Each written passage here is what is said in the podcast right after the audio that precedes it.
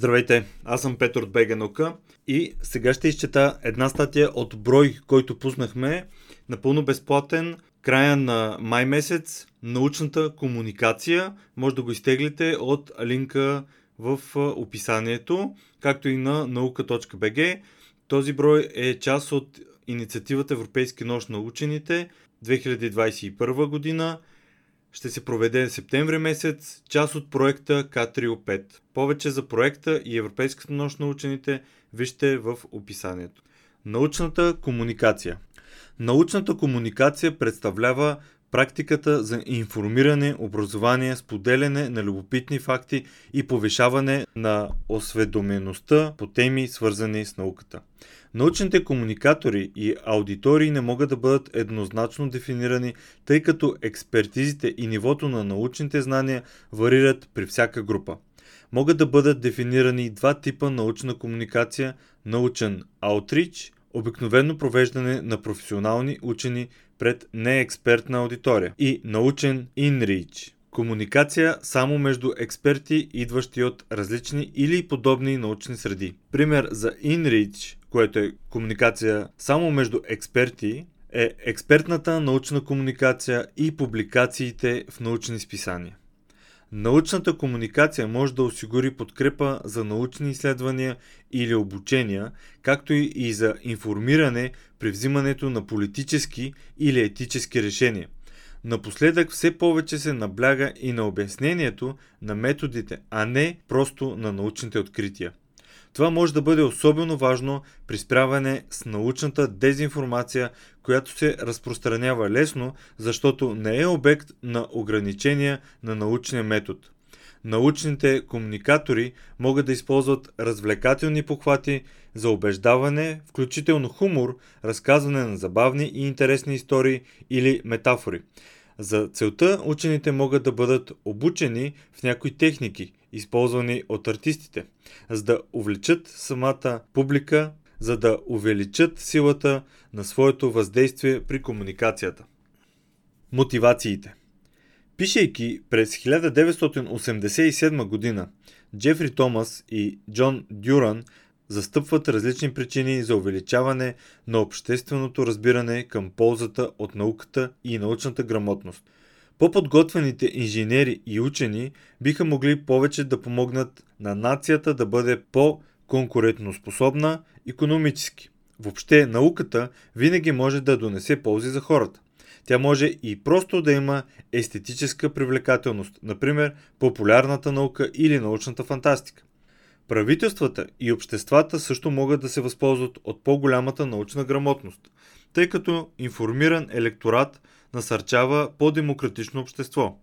Освен това, науката може да информира за взимането на морални решения, например да отговаря на въпроси като тези дали животните изпитват болка, как човешката дейност влияе върху климата или каквото и да било свързано с етиката и моралната философия.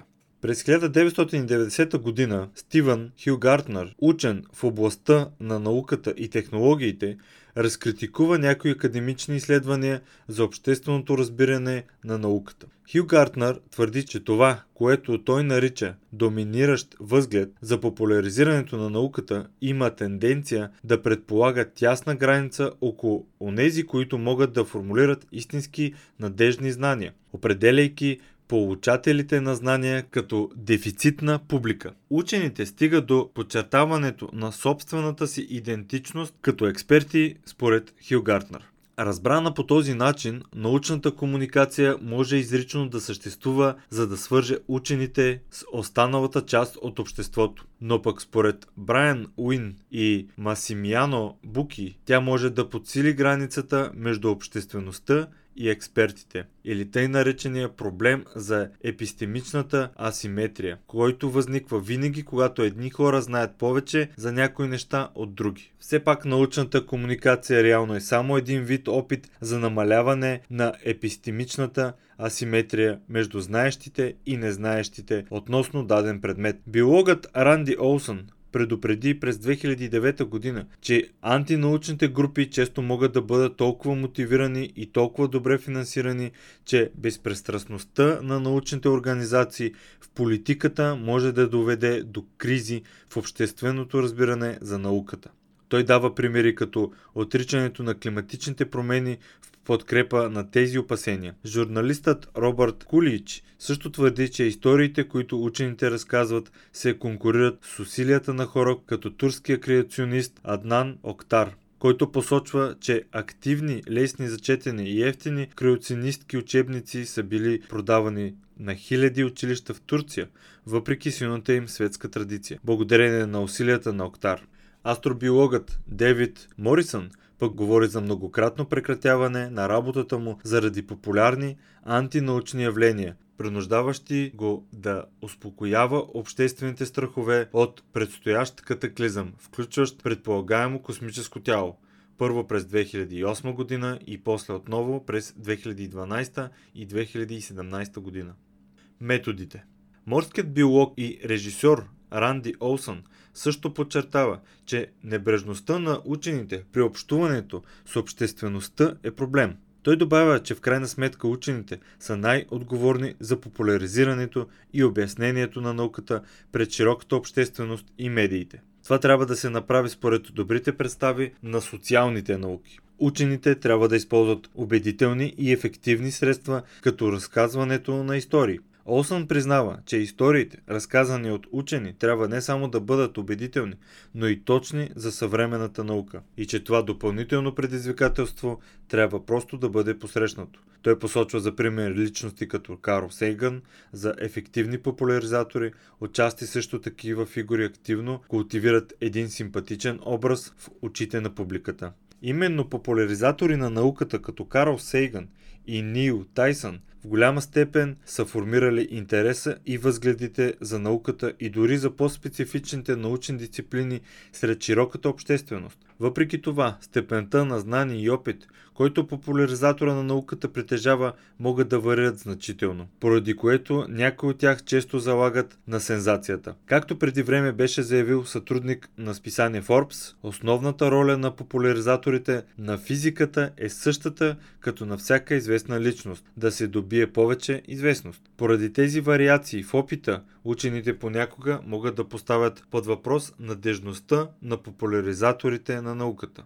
Друг момент в противоречието на популярната наука е идеята за това как общественият дебат може да повлияе на общественото мнение. Уместен и изключително актуален пример за това е изменението на климата. Изследване на научни комуникации, което се появява в Нью Йорк Таймс, показва, че дори разчупеното малцинство притежава достатъчно сила, за да промени възприемането на читателя за дадена научна новина или теория и че дори твърде изразените, но не и неучтиви разгласявания между коментиращи също влияят на възприятието за науката. Това обаче кара някои да се опасяват, че по-нататъчното популяризиране на науката може да предизвика натиск към генерализации или сензации. За съжаление, този проблем изглежда ще се нуждае от доста време за разследване. При първоначалното си обращение към студенти от Калифорнийския технологичен институт, журналистът Робърт Круич изнесе реч с заглавие Разкажи ми история. В нея той казва, че всъщност на учените се дават много възможности да обяснят нещо интересно за науката или тяхната работа и че те трябва да се възползват от такива възможности. Учените също трябва да се стремят да не обогатяват обществеността, а вместо това да използват метафори в техните обяснения по начина, който, например, Галилей го е направил. Според него метафорите стават все по-важни, тъй като науката става по-трудна за разбиране. Той добавя, че разказването на истории за науката в практиката, на истории за успехите и борбата на учените помага да се докаже, че учените са истински хора. И накрая Крулич се застъпва за възможността на научните ценности като цяло и помага на обществеността да разбере, че научните възгледи не са просто мнение, а трудно спечелени знания. По отношение на поведението пред публика, актьорът Алан Ауда помага на учените и докторантите да се чувстват по-комфортно в своята комуникация с помощта на инструктори по драматургия, използващи актьорските техники на Виола Сполин. Докато Матю Низбет препоръча използването на лидери на общественото мнение като посредници между учените и обикновените хора, като начин за достигане на обществеността чрез обучени лица, които са по-тясно ангажирани със своите общности. Такива фигури могат да бъдат учители, бизнес лидери, адвокати, политици, локални лидери, студенти и медийни специалисти. Една скоба и от мен може да бъдат и инфуенсъри. Примери за инициативи, които възприемат този подход са Science and Engineering Ambassadors, спонсорирани от Националната академия на науките и Science Booster Clubs, координирани от Националния център за научно образование. Представяне на науката пред публиката. Многото критики към общественото разбиране за научното движение подчертават, че това нещо, което наричат общество, е до някъде една неотзивчива черна котия. Подходите към обществеността се променят с отдалечаването от общественото разбиране за науката. Сега изследователите и практикуващите в областта на научните комуникации често демонстрират желанието си да слушат и не учени, както и да признаят осъзнаването на плавния и сложен характер на съвременните социални идентичности. Най-малкото хората ще използват множествено число за публики или аудитории. Както редактора на научното списание Public Understanding of Science го посочи в специален брой – Явно сме преминали от старите дни на рамката на дефиниция и мислене за публиките като за монолитни към гледането на тях като активни, знаещи, играещи множество роли, получаващи както и оформящи науката. Айн Зидел 2007 Въпреки това, Айн Зидел твърди, че и двете гледни точки на обществеността са монолитни по своя собствен начин и двете избират да декларират какво е това нещо, наречено публика. Някои пропагандисти на общественото разбиране за наука може да се подигравали на обществеността заради нейното невежество. Но альтернативен обществен ангажимент с наука и технологии предава романтизма на публиката им заради инстинктите им за участие, вътрешния морал или обикновената колективна мъдрост. Както Сузана Прист подчертава своята уводно есе за съвременната аудитория на науката. Работата на научната комуникация може да помогне на не учените да се почувстват, че не са изключени от процеса, за разлика от винаги включените, че те могат да се присъединят, ако искат и че не е необходимо да прекарат живота си в такава ангажираност. Процесът на количествено изследване на общественото мнение за науката сега е до голяма степен свързан с общественото разбиране за научното движение. Някои биха казали несправедливо.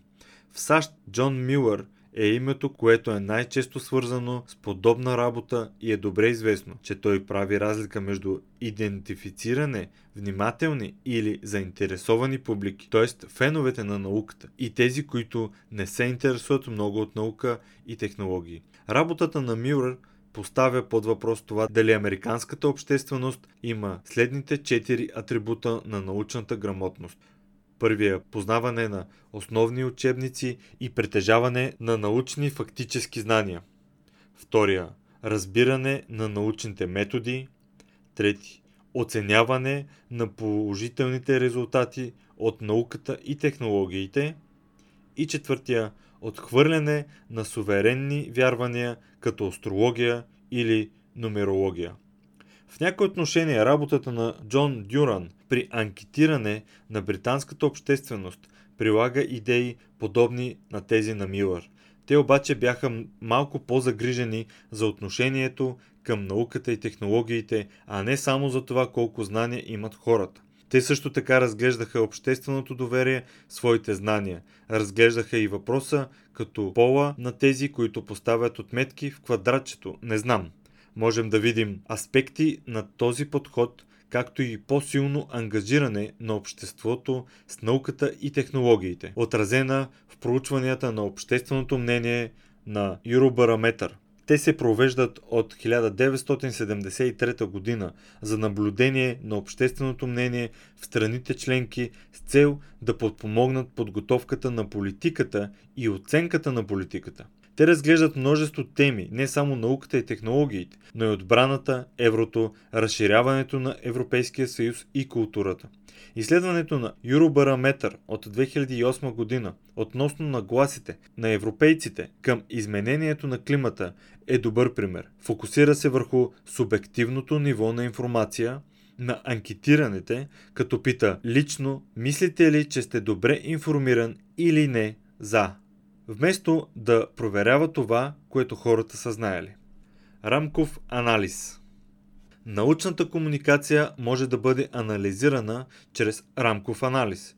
Това е изследователски метод, използван за анализ на това как хората разбират ситуациите и дейностите. Ето някои от характеристиките на този анализ. Обществена отговорност. Възлагане на вина за публични действия с цел постигане на дадени облаги, например политическа печалба в дебата за климатичните промени.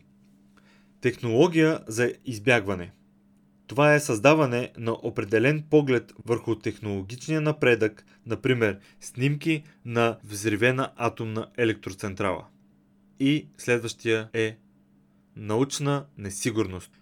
Това е поставяне под съмнение на надежността на научна теория. Например, спор колко лошо може да бъде глобалното изменение на климата, ако хората са все още живи.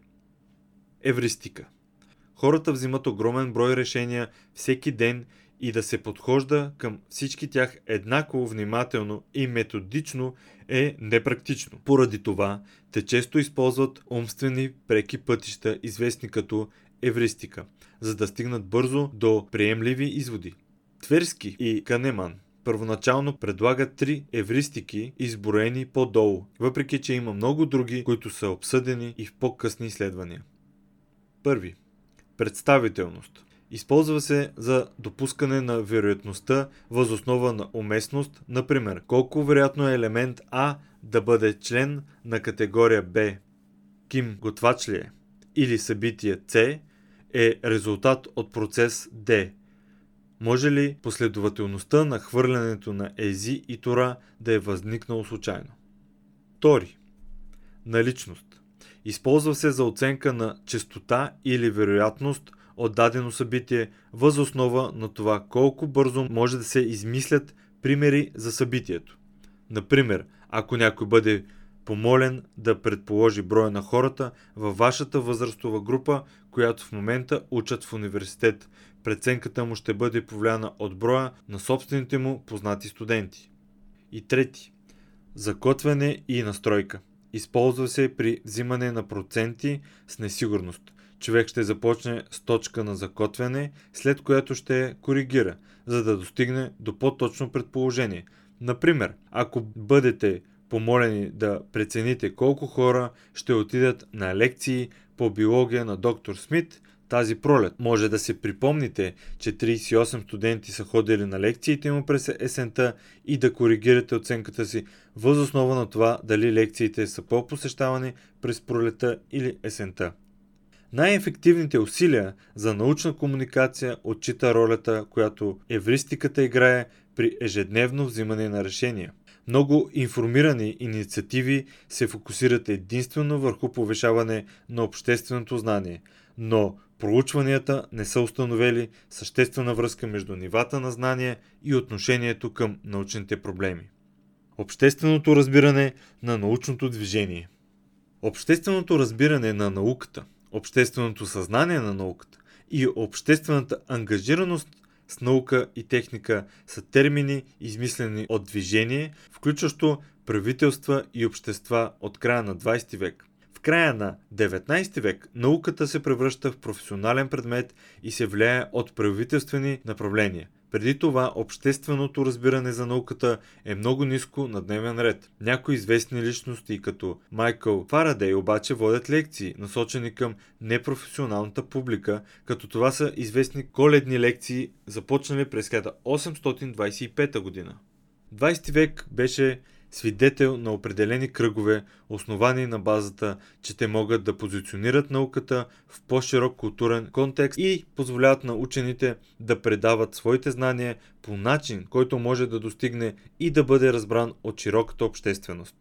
В Обединеното кралство докладът на Болдмър или The Public Understanding of Science, тъй като официално така е по-известен, публикуван през 1985 г. от The Royal Society, променя начина по който учените съобщават работата си на обществото.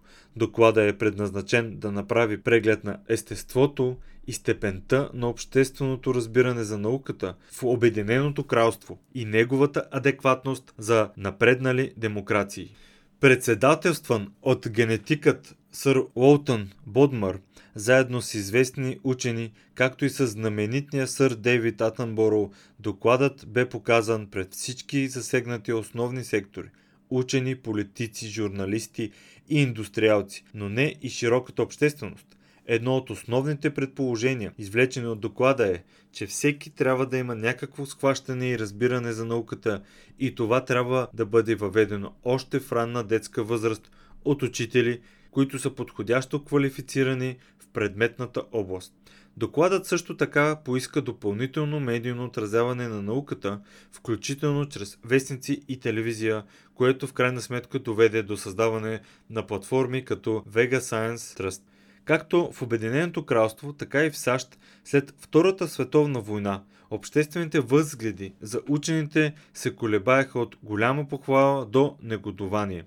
Следователно, докладът на Бодмър подчерта загрижеността на научната общност, че отдалечаването им от обществото води до слабо финансиране на научните изследвания.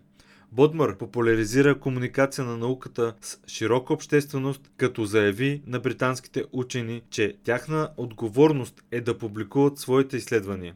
Резултатът от публикуването на доклада беше създаването на Комитет за обществено разбиране на науката. Сътрудничество между Британската асоциация за развитие на науката, Кралското общество и Кралската институция. Ангажираност между тези отделни общества доведе до необходимостта общественото разбиране на научното движение да бъде взето по-сериозно. Комитета за общественото разбиране на науката също така отпусна безвъзмезни средства за специфични дейности, позволяващи на общественото разбиране да излезе на преден план. В крайна сметка, това води до културна промяна в начина по който учените публикуват своите трудове пред широката неекспертна общественост.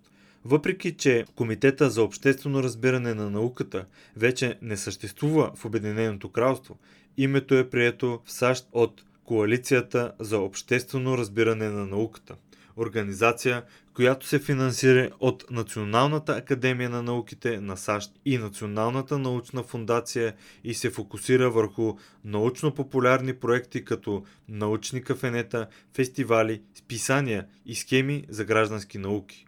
В Европейския съюз обществените възгледи за публично финансиране на научни изследвания и ролята на правителствените институции за финансиране на научни дейности бяха поставени под въпрос тъй като разпределение бюджет се увеличаваше. Следователно, Европейската комисия насърчава категорично и по-късно задължава научните организации да комуникират и представят своите изследователски дейности и резултати широко сред обществеността. Това се прави чрез интегриране и комуникационен план в техните изследователски проекти, които увеличава публичната видимост на проекта с помощта на достъпен език и адаптирани канали и материали. Текста подготви Радослав Тодоров. Аз, Петър Теодосев, изчетох текста. Може да видите целият брой в PDF в описанието, като броя е част от Европейската нощ на учените. В този проект ние целим точно да се комуникира правилно и масово науката, която се прави в България, както и всички научни проекти, които успяваме да покажем и учените, които правят наука в България. Надявам се да ви е било интересно и се опитваме заедно с вас да комуникираме науката в България и споделяйте тези статии, тези списания, тези материали и този подкаст, за да може всичко това да достигне до повече хора. Ако имате интерес, може да се абонирате за списанието и да разгледате повече на наука.bg. Благодаря, че изслушахте текста.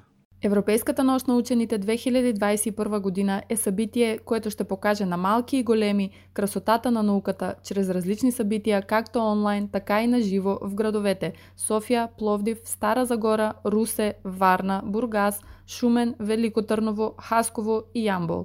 Проект Катрио 5 се финансира от Европейския съюз по програма Дейности Мария Складловска Кюри. Вижте повече на наука.бг наклонена черта Нощ 2021 година.